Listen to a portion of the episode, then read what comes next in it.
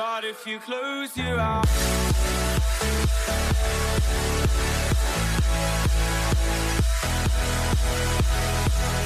Hello, everyone. Thank you for tuning in. You're listening to This Week Again.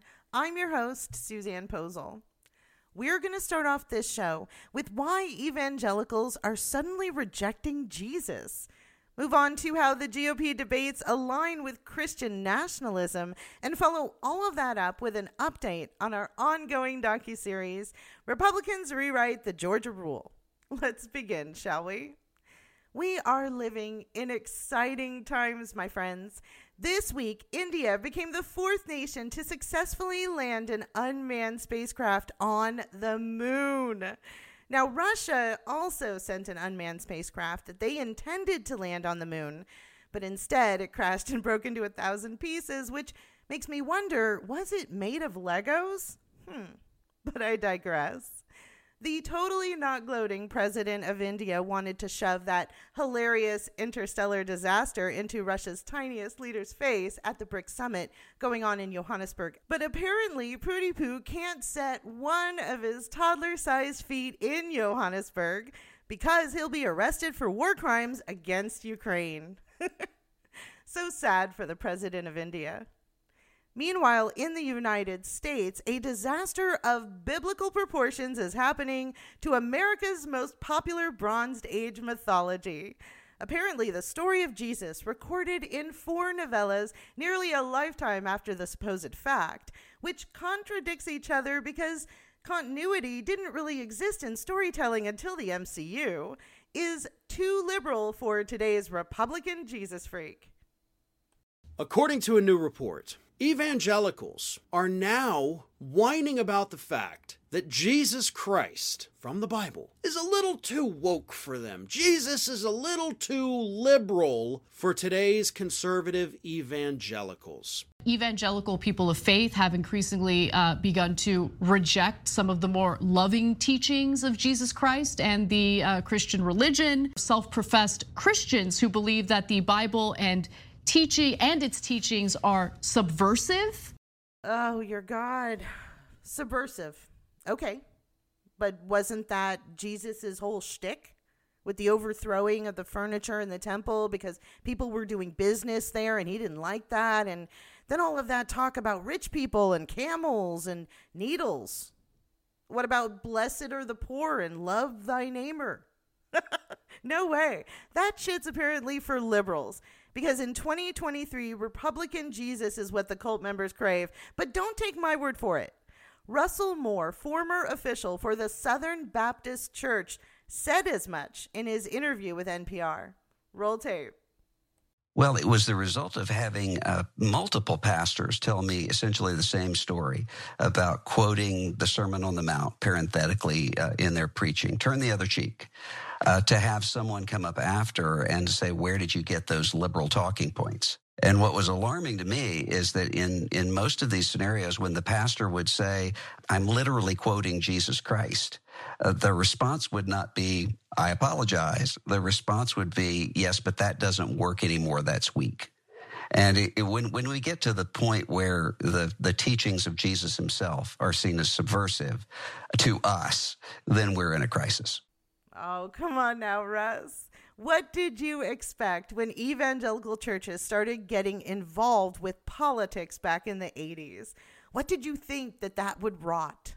Your leaders like Jimmy Swaggart hooked up with then presidential candidate Ronald Reagan and proclaimed it's time for Christians to come out and vote their religion. What did you think would happen? And let's not forget, all those pastors yelling about abortion and Democrats and Satan. I personally, seriously couldn't see this turning out any other way. But the icing on this turd sandwich is how Republican politicians, evangelical pastors, and even their sheep from Capitol Hill to Winchesterton Fieldville, Iowa, have been openly discussing how to remake America in their Jesus image. This country belongs to God Almighty. We desire to live in a Judeo Christian nation. There has been a dawning awareness of the fact that whereas the society basically agreed with us on almost every important issue, outsiders would call the United States a Christian nation. I say it proudly we should be Christian nationalists. The church is supposed to um, direct government. We are the Christian Taliban. I want a government that keeps marriage what it's always been. We are definitely a Christian nation and should be a Christian nation. We're fighting a cultural war. The right will have a tendency to take up arms. We're taking our country back. And God has called upon many yes. people yes. to take back this world. Yes. You'll have God back in the in the government, you get God back in the schools. Where are my Christian nationalists at in this room? Thank you. You cannot separate God from politics. You can't take him out of our government. I hope it ends up in us finding a way to have our own maybe regions of the nation and living peacefully together. That is just a taste of what 74 million maggots in this country either wholeheartedly believe or sure as shit believe but aren't willing to admit it publicly. And I don't think for a second there is a difference between Republican Jesus freaks and those who are Christian cult adjacent because they're both feckless fascists who either smeared shit on the walls of the Capitol on January 6th or cheered the ones who did on. Either way, Y'all Qaeda is a serious problem for our democratic republic, our entire education system, and any equality in the law since 1964. And I'm not talking about some distant future that we can pass off to a next generation who are barely out of diapers at this point. I'm talking about right the fuck now. You've probably heard the phrase Christian nationalism, and perhaps you thought to yourself, aw, it's kind of cute. Christians want to have their very own homeland. Until you realize the nation Christians are talking about colonizing and Christianizing is the United States of America. And then you smirk because Christianity does have a long history of colonizing everywhere it's gone. So then maybe you shrug your shoulders because this seems like a lot and you can barely afford to make rent each month. So let alone worry about what a bunch of white people are talking about with this America and Christian nation and all this. I want to stop you right there because this is why you should give a fuck. So, Christian nationalism privileges a religious identity with citizenship to also have an ethnic or racial uh, component to it around European descent or whiteness. What's different now uh, is that the country is no longer majority white and Christian. And I think that threat, white Christians no longer knowing they're in control, uh, demographically, culturally, politically, um, is why we're seeing it kind of come to the fore. You can't separate this passion to overthrow the nation's capital with violence on January 6th from the rhetoric that you hear on Christian radio. I do think we're seeing kind of a test run of some of this rhetoric. And I, I, think it is kind of dip the toe in the water, see how this plays on the campaign trail with a rev up to 2024. Uh, you know what? That is a really good point, and something that I thought was the case as well, at least after I watched the GOP debates. A few things stood out to me, and one of them was the very privileged billionaire and Republicans' newest token, son of an immigrant, Mr. Vivek Ramaswamy. His views give off Christian nationalism, and it made me wonder if he's just a test to see how far right Republicans can take America before it just becomes too obvious we're a fascist nation. For example, after the 2022 midterms, it became crystal clear that Gen Z is a force to be reckoned with and a problem for Republicans going forward.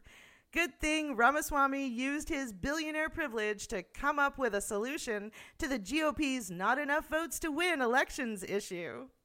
The Constitution is, first of all, the best operating document for a free society known to mankind. One of the things that we don't do a good enough job of in this country is teaching the next generation what the Constitution actually says. If you want to be 18 years old, graduate from high school, and cast a ballot in this country at a young age, you better at least pass the civics portion of the test that immigrants have to pass to actually come to this country. Real problem is we have to have a population and a culture in this country that's committed to it in the first place.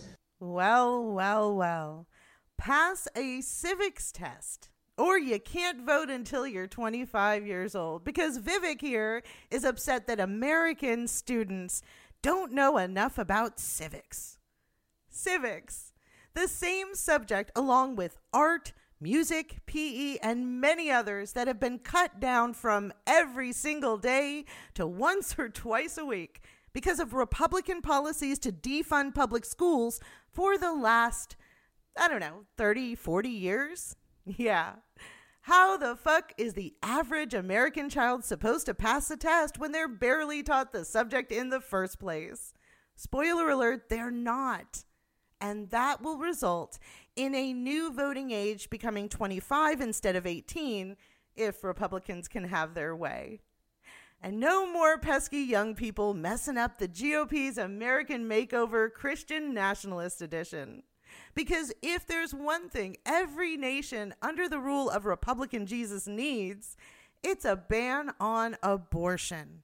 And who better to lead the charge with a completely made up story than Pudding Fingers himself from the flaccid state of Florida, Mr. Ron DeShitstain. I believe in a culture of life. Uh, I was proud to sign the heartbeat bill. The Democrats are trying to do on this issue is wrong to allow abortion all the way up to the moment of birth. I know a lady in Florida named Penny.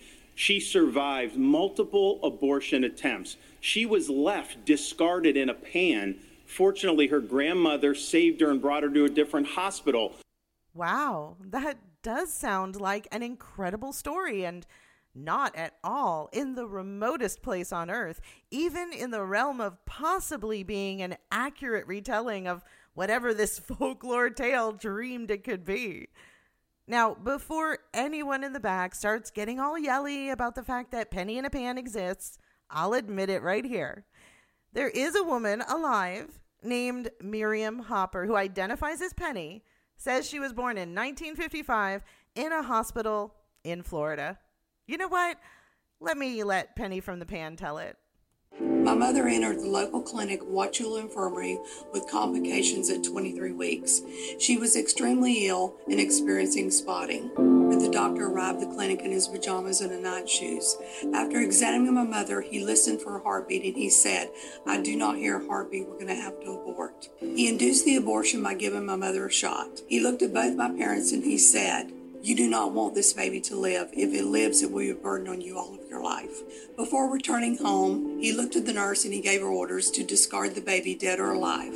When I came into the world weighing one pound 11 ounces, the nurse wrapped me in a face towel, placed me in a bedpan on the back porch of the clinic. My grandmother and my Aunt Ruby came down to visit with my mother. My grandmother, later described by my father, went into orbit when she found out that I was alive. She was so upset about the circumstances that she contacted the local police.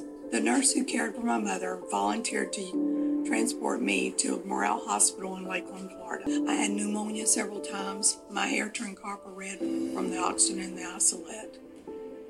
The nurses ended up naming me Penny because of the color of my hair, and that is a name I still carry today. I gotta hand it to her. That is an incredible story. And I am very sorry that Miriam believes it. First off, her mother went to the doctor at 23 weeks of pregnancy because she was worried about complications, which says to me this was a wanted pregnancy, not an abortion attempt. Secondly, Miriam was born in 1955 at a time when abortion was not an option, even in the hospital. And infant death was a guarantee before 23 weeks because they did not have the technology available to prevent it until 1980 something with the use of ventilators for preemies. So Miriam's claim that the doctor opted to automatically yeet the fetus is historically inaccurate. And another thing, there's no way in any reality that we know of where a 23 week old baby would survive in a pan on a back porch for any amount of time. Even with modern technology and round the clock care in a NIC unit, a 23 week old baby has a 23 to 27% chance of living long enough to have three kids and nine grandchildren, as Miriam did. Like I said, that is an incredible story, that penny in the pan. But about as believable as the Tuohy family's depiction of NFL superstar Michael Oher in The Blind Side. And oh, while we're on the subject of children, one public school in Florida was sick and tired of having very low test scores. So the administrators rounded up all the black children enrolled in that school and took them to one place, the auditorium, to have a good old fashioned talking to. A school assembly under scrutiny after African American students at a Flagler County elementary school were singled out for low test scores. According to the school district, it happened at Bunnell Elementary School. The PowerPoint the district showing what three staff members presented to students inside the school's cafeteria. It includes several grammatical errors listed under the problem, AA referring to African Americans, quote, have underperformed in standardized assessments for the last past three years. One of the things that they were told, actually, a couple of things they were told were things like if they ended up not improving on their test school scores and not going to college because of that and not being, quote, successful, they could end up being in jail, being shot, and even being killed. Because when your PowerPoint presentation has grammatical errors in it and you're being extremely racist, of course you do. This shining moment in white supremacy happened in Florida. The superintendent for the school has apologized only publicly, and the principal for the school and one teacher has been placed on paid administrative leave. So none of these consequences feel satisfying.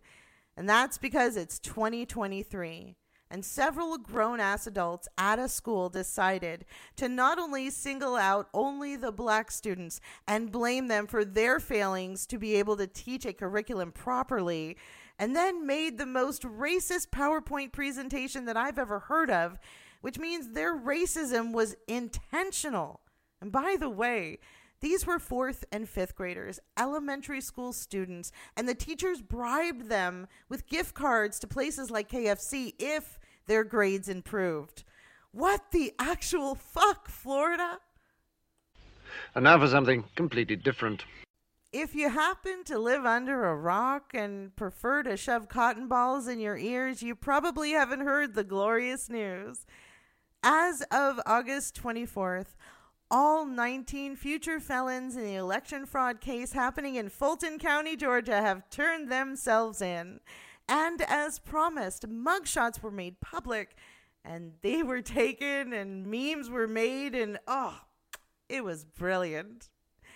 Some of them have pointed out how Dingus Khan's mugshots facial expression resembles Prince Vigo from Ghostbusters, but I personally think Eric's dad is doing his best Blue Steel impression. but that wasn't the biggest controversy surrounding the arrest and booking of Fatty Kruger. And I know you were thinking I was going to make jokes about Girth Vader's aide self reporting his weight at 215 pounds and his height at 6 feet 2 inches, when we all know Jabba the Gut doesn't have the measurements of NBA player Eric Gordon, who is actually six foot two and 215 pounds, because we can see him with our eyes. And well, I hate to disappoint, but I've got to share with you this something that is way more important than laughing at Mar-a-Lardo trying to convince us that his Pillsbury Doughboy physique measures the same as NFL star and Ravens quarterback Lamar Jackson, who is actually six foot two inches tall and 215 pounds. So, without further ado, one of the important things about this Georgia case is that no federal pardon can save Trump from a case that's brought under state law. Once this case was pretty clearly moving toward indictment, Georgia Republicans gave themselves a new power to make this case go away for Donald Trump. A new law signed in May by Republican Governor Brian Kemp, a power to remove the prosecutor from her job. They moved up the start date of the law, so it actually goes into effect on October 1st this year. And sure enough, a Republican state senator in Georgia has just announced that as soon as this new remove the prosecutor law goes into effect in five weeks on October 1st, he is going to start proceedings in the Georgia legislature to remove Fani Willis from her job. Spoiler alert Republican Jesus freaks are really fascists cosplaying as conservatives and sneaky AF. because they've legislated a way to protect their dear leader from actually serving any real prison time. Remember, folks, this case in Georgia was always about state charges. You know, the ones that presidents can't pardon away? And apparently, neither can a governor of Georgia. But that pesky bump in the road wasn't going to stop the Republicans who decided to take matters into their own fascist, grubby hands. And meanwhile, on Capitol Hill, the House Judiciary Committee is launching an investigation into Fulton County District Attorney Fani Willis, questioning her, quote, motivations for prosecuting former President Donald Trump. It is also demanding she turn over information on the investigation. U.S. House Judiciary Committee Chair Jim Jordan asking how she got information during the investigation. Jordan also asked Willis if she contacted the Department of Justice or White House officials during her investigation or used any federal money for it. Oh, cue the pedophile adjacent former college coach turned brown noser and fanboy for the Big Lebowski up to his old tricks, using the power that he has as a member of Congress to harass a district attorney who is upholding the laws in her state, just like the oath of her office demands that she do. Because when you're trying to remake the United States in your white nationalist image, you cannot have a qualified and downright incredible black woman in the U.S. justice system indicting and potentially ensuring prison time on state charges for Scooby Coo, your voters' favorite marginally sentient spray tan. And let's not forget, Treasonous Jim launched a probe into New York Attorney General Alvin Bragg back in April of this year, ironically claiming the same sussiness he is now accusing Fani Willis of just because Alvin filed 76 charges against Tiny Hands McGrifter for committing a Russian doll of crimes, including but not limited to falsifying business records to conceal payments to the National Enquirer for buying the stories of a former Playboy bunny and porn star who had with the tangerine ball bag in an attempt to keep all of that out of the news during the 2016 presidential election. Looks like One Trick Jim is playing the only card he has in order to get information on Fani's case for the traffic cone of treason and the 18 complete morons who helped him try to steal the 2020 election while at the same time, Georgia Republicans are practicing their best Mr. Burns impression, salivating at the thought that in just five weeks they can begin proceedings to tell Fani Willis, you're fired. And all because state charges cannot be pardoned away by a president. Hmm. And that's all I have to say about that. New episodes of This Week Again air every Sunday, and follow the show on social media wherever you can find us. This Week Again is available for your listening pleasure on Spotify, iHeartRadio, Audible, Amazon, or wherever you listen to podcasts. Thank you so much for listening to this show, and to Dur for now.